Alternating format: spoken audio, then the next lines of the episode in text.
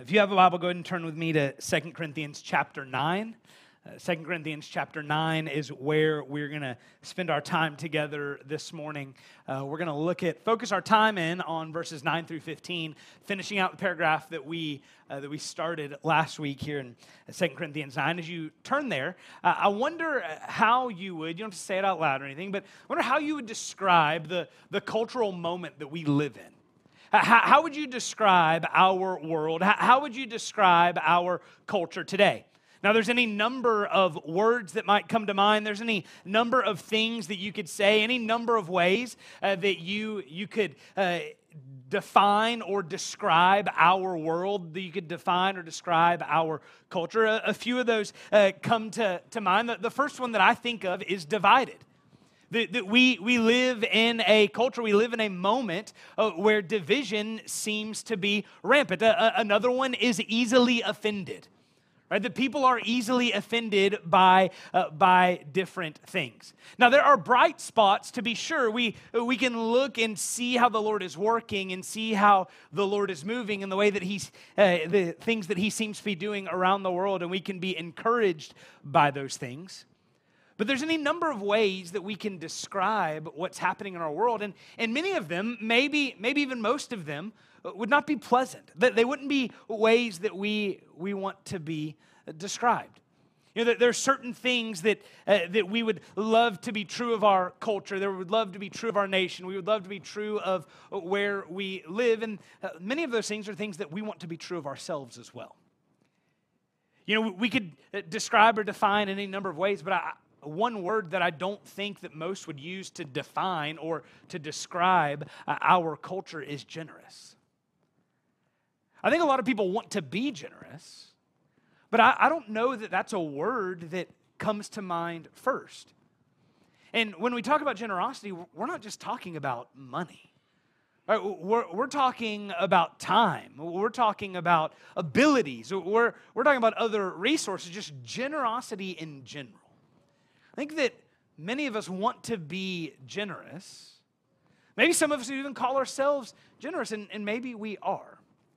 But what we have to understand is that, that real generosity, that it doesn't happen on accident. That we don't drift into being generous. Who no one wakes up one day and says, "Oh my, I'm generous all of a sudden." Like that, that, that doesn't happen. Or no, no, generosity is intentional. And real generosity doesn't happen apart from God's work in our lives. Real generosity doesn't happen apart from God's work in our hearts. In fact, that's what we, we see in this passage we're looking at this morning is that our generosity is really God's work. That's our generosity is God's work. We, we see this here in Second Corinthians 9.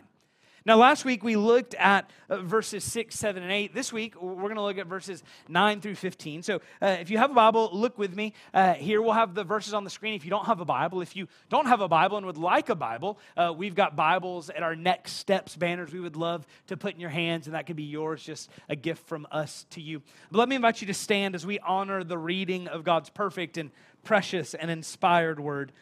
We're going to start in verse 6 so that we get the whole, uh, the whole context here. Starting in verse 6, the Holy Spirit says to us this The point is this Whoever sows sparingly will also reap sparingly, and whoever sows bountifully will also reap bountifully. Each one must give as he has decided in his heart, not reluctantly or under compulsion, for God loves a cheerful giver. And God is able to make all grace abound to you, so that having all sufficiency in all things at all times you may abound in every good work. As it is written, He has distributed freely, He has given to the poor, His righteousness endures forever. He who supplies seed to the sower and bread for food will supply and multiply your seed for sowing and increase the harvest of your righteousness. You will be enriched in every way to be generous in every way, which through us will produce thanksgiving to God. For the ministry of this service is not only supplying the needs of the saints, but is also overflowing in many thanksgivings to God. By their approval of this service, they will glorify God because of your submission that comes through your confession of the gospel of Christ and the generosity of your contribution for them and for all others, while they long for you and pray for you because of the surpassing grace of God upon you. Thanks be to God for his inexpressible gift. This is God's word. You can be seated. Uh, would you go to the Lord in prayer with me? Father, we are grateful that you work. Lord, we're grateful for your work in our hearts, in our lives, in our church. And Father, we, we pray this morning that you would move in us. Father, we pray this morning that you would move among us, Lord, that, that we would walk out of this place knowing you and loving you and loving your gospel more than we did when we came in. And so, Father, we pray this and we ask this in Jesus' name. Amen. Our generosity is indeed God's work. And as we, we look at this passage this morning, we're going to see a couple ways that we see God working in our giving, God working in our generosity. And the first one is this is that God works so that we can give. God works so that we can give. Now, here's the good news in this God works, God moves, He is active. That in our world, in our church, in our culture, wherever it may be, there is no place on planet Earth where God is not moving. There's no place on planet Earth where God is not active. It's not that He's just active here on Sunday mornings or He's just active in this town or this city or this community at this point. No, God is always working all of the time. There's never a time where God isn't up to something. You know, oftentimes as parents of small children, uh, we get the most concerned when we hear the least, right? When upstairs gets quiet, we assume that someone has been injured, right? Someone has been hurt because it seems like our kids are always active. Well, it doesn't just seem like God is always active, He is always active. Now, we're picking up here in the middle of this paragraph. Now, different translations will divide this paragraph in different ways. Some translations, verses 6 through 15, are all one paragraph. Some translations, verses 6 through 15, are two paragraphs, and they divide it at one verse. Other translations, it's two paragraphs, they divide it at a different verse. The point is not to see the, oh, well, this one paragraph or two paragraphs or any of that. Instead, the point is to understand what is Paul saying? What is the point that Paul is making? Last week we saw that God works in our sacrifice. That as we sacrifice, that God works and He's active and He's moving. And so now, what Paul's going to do in the rest of this passage is he's going to apply God's work to our giving. He's going to help us see how is it that God works in our giving. Now look at verse 9. He's going to he's going to drive this point home. He, he, quotes here from the Old Testament. He says, As it is written, he is distributed freely, he is given to the poor, his righteousness endures forever. Now, whenever we read that verse, it's obvious who that verse is talking about, right? He's talking about God, or so we think. In fact, if you were to jump back to Psalm 112, verse 9, what you would find is that this verse actually isn't talking about God. This verse is talking about the righteous man.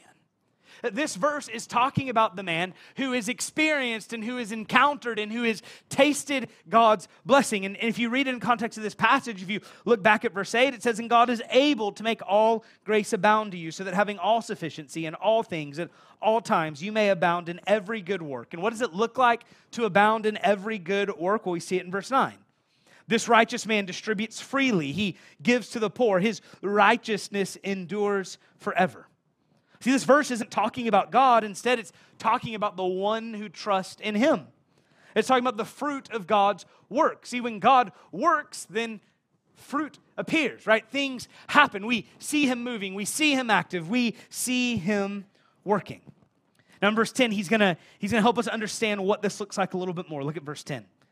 He says, He who supplies seed to the sower and bread for food will supply and multiply your seed for sowing and increase the harvest of your righteousness. He underlines this idea of that there's work to be done if we are to live a generous life, and that work that is to be done, that it's, it's not us working so that we can be generous, but it's God working to make us generous and to provide what we need to be generous with that the seeds of generosity that we might sow that they come from the Lord. He supplies them.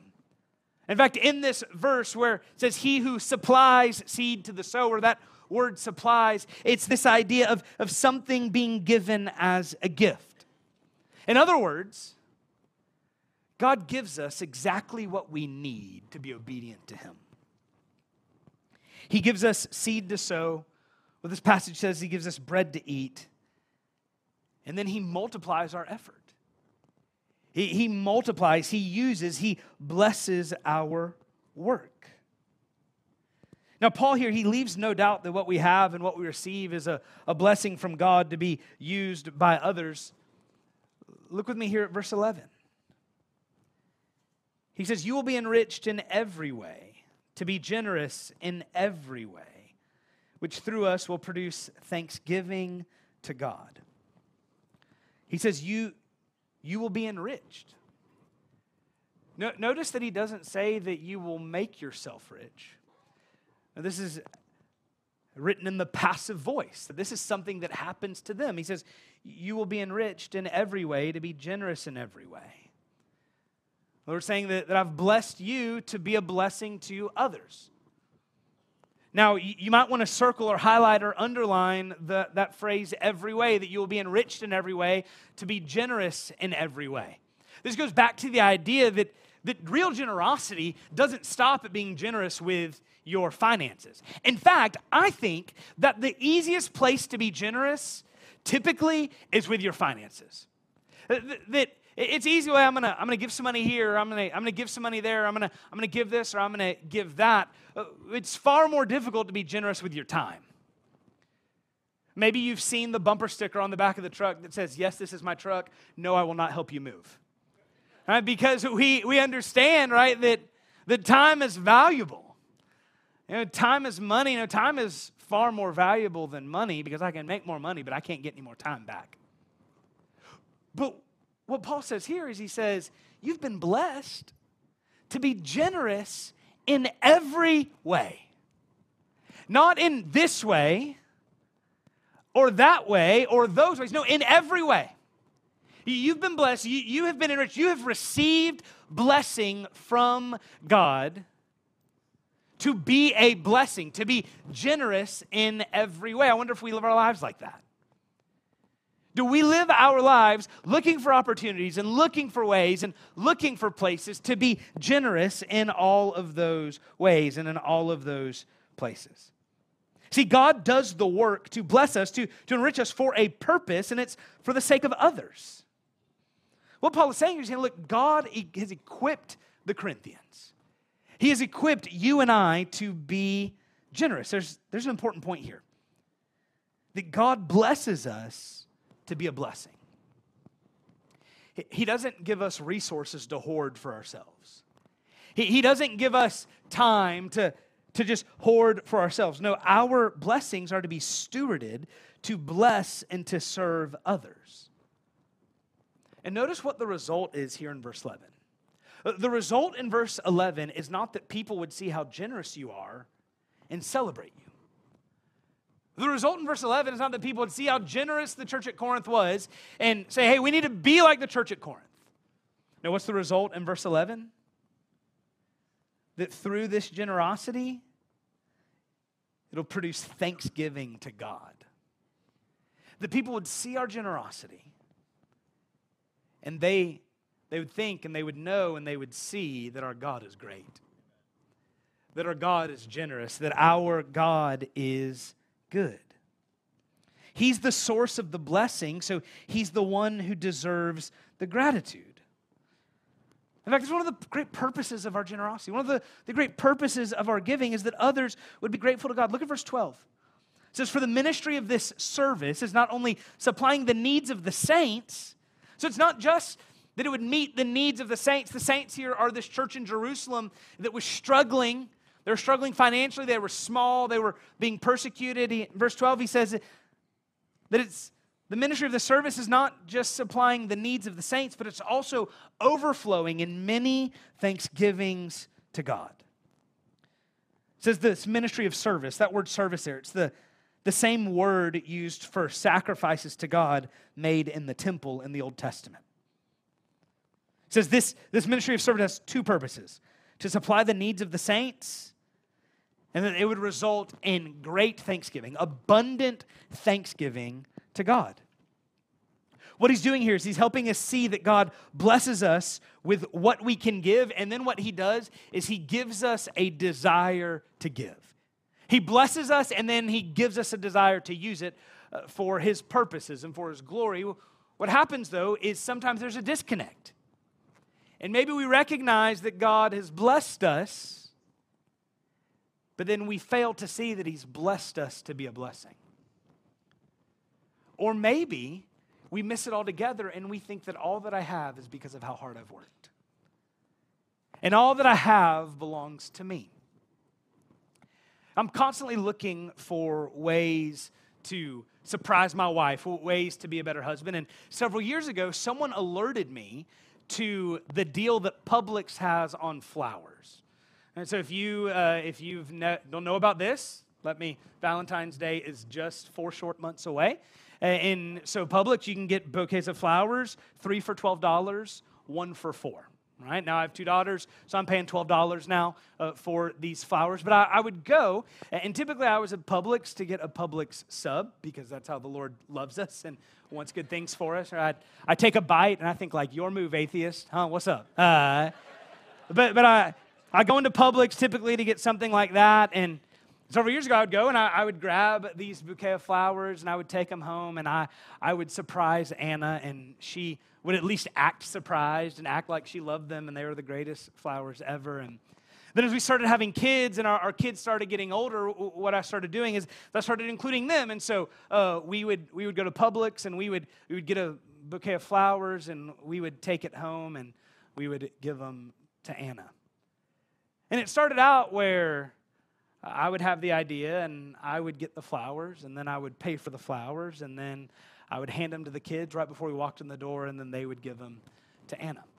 Well, over the years, what has happened is I still have the idea to get the flowers. I go and I pick out the flowers. Most importantly, I pay for the flowers. Our kids don't think about the flowers until we're pulling into the driveway, and then the first thing they say is, Give me the flowers right? Because they want the credit, right? They want to take the flowers to mommy. They want to take the flowers inside, and typically they take them inside, and it goes something like this Mommy, I thought about you, and I thought you would like these, right? Uh, and I, I say, Anna, these kids are just like your people. They're liars, right? Like that. They are, that is not true. This was my idea, right? I want the credit, right? I did this. I picked out the flowers. I paid for the flowers. I bagged the flowers. I got the flowers here. These kids didn't do anything. I'm working through it. But you know, isn't that how we practice generosity so often? That we think, I worked for that, I planned for that. I earned that. That's mine. And yet, what we see here is that everything that you and I think that we earned was given to us by a good God. In fact, the Bible says, What do you have that you did not receive? Now, I'm not trying to say, well, you didn't work for anything that you have. I, I'm sure that you're a hard worker. But the only reason that you can work hard is because God has given you the ability to do it. And so now, what he's done is he said he's invited us to take and to use what he's blessed us with, to, to use what he's given us. And he said, use it to bless others. And the chief way that we bless others is with the gospel of Jesus Christ. The reason that the Lord has blessed you, the reason the Lord has blessed me, the reason the Lord has blessed us is so that we could be, that we would be used by Him so that His glory would fill the earth. Did you know that's what Adam and Eve's original purpose was? Adam and Eve's original purpose, the prophets tell us this. Adam and Eve's original purpose was that they would, they would expand the garden so that God's glory would cover the dry ground the way the waters cover the sea. That's what you and I have been called to do. We've been called to sacrifice, to work, to give, to serve in such a way that God's glory would cover every square inch, every corner of the globe. See, God works so that we can give. He, he provides what we give, and then He works in us so that we will want to give. But next we see this that God works in our giving. He, he works in our giving. Our giving is ultimately about God. It's ultimately about He works. He, he uses us to accomplish what He wants to do. In this passage, we see God working in a couple ways. So uh, look at verse 13. We see God works first for His glory. In verse 13, by their approval of this service, they will glorify God because of your submission that comes from your confession of the gospel of Christ and the generosity of your contribution for them and for all others. Right? God works for his glory. Those who receive this gift that Paul's talking about here, they glorify God because the Corinthians had been obedient in their generosity, which had been fueled by the gospel. Their obedience comes from their confession of the gospel of Christ. According to Paul, the basis for our generosity must be the gospel. Have you ever stopped to consider what makes your generosity distinctly or uniquely Christian? Being generous is not, not something that the believers, that Christians have a corner on. In fact, one of the pillars of Islam is generosity, is giving. So, so, what makes our giving different from that giving? Well, the gospel. See, our giving is to be gospel fueled. We don't give hoping that God will love us based on what we give. We give because God already has loved us, and we give in response to that. Our, our Muslim neighbors, they give hoping that their God will love them. We give because He already has. And because He's already loved us, we are free to give sacrificially, knowing that He will always provide for us. We've talked about this idea of gospel fueled giving. It's that because of the grace that we have received, we give in the same way. We, we give in response. It's not because of guilt, it's not because of duty, but it's because hearts, our hearts, have been changed by the gospel and made generous. See, when we submit our lives to Jesus, everything changes. When we submit our lives to Jesus, there's no part of our lives that Jesus leaves untouched. When he comes into the the house of your heart, the, the home of your heart, and he starts cleaning up rooms, there's no room that we shut the door and say, Jesus, you can't go in there. All right, Jesus, this room is off limits. No, when we do that, Jesus kicks the door down. When we do that, Jesus comes in and he works and he, and he operates. And you know what he does? He disrupts things, but he always makes them better. He always makes them better. We submit our lives to Jesus, he, he changes everything, and our lives change right along with it. Ho- hopefully, you know the name Frederick Douglass. Frederick Douglass was a, a freed slave he would go on to be a well known abolitionist, a writer. In 1938, at 20 years old, he escaped from slavery in Maryland. And he, he left Maryland and he went north to New York City. And he got to New York City and he, he restarted his life as a, a freed man. Seven years after escaping slavery in 1945, Frederick Douglass would go on to write an autobiography uh, just talking about the horrors of slavery. He talked about the, the blessing of freedom. Do you think that his life after freedom looked different than his life before freedom? You don't escape slavery to live like a slave. You escape slavery to live free. In the same way, Jesus doesn't save us from our sin to keep living in our sin. In fact, what Paul tells us in Romans 8 is that in the most real way possible, Jesus has freed us from slavery. He has freed us from slavery to sin, and instead, he has made us slaves to righteousness.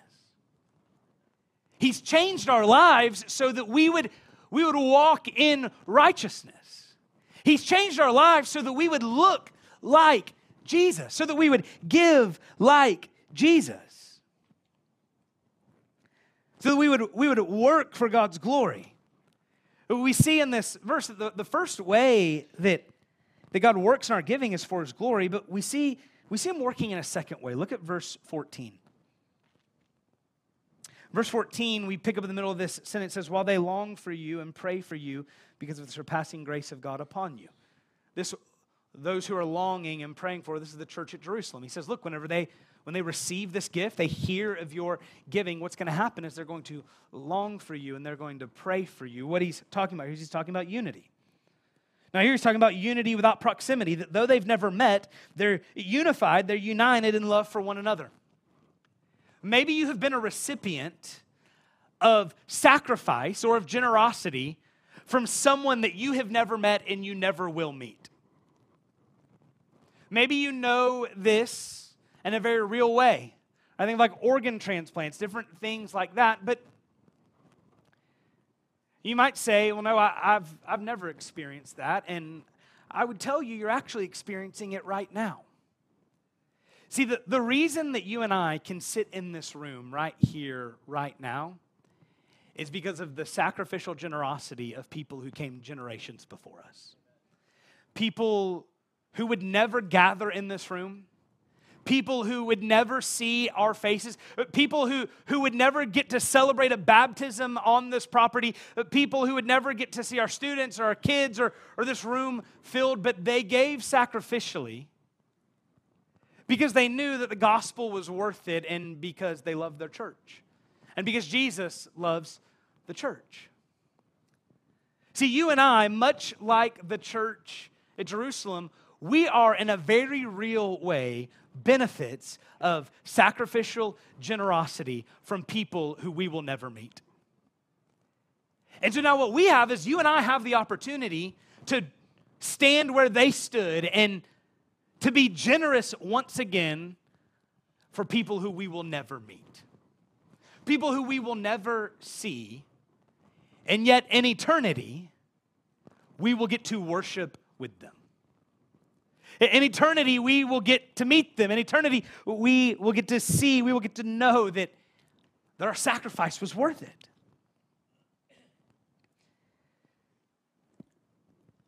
See, here Paul's talking about unity without proximity. They've never met, but they're unified in love for one another. This is a mark that is always true of God's work.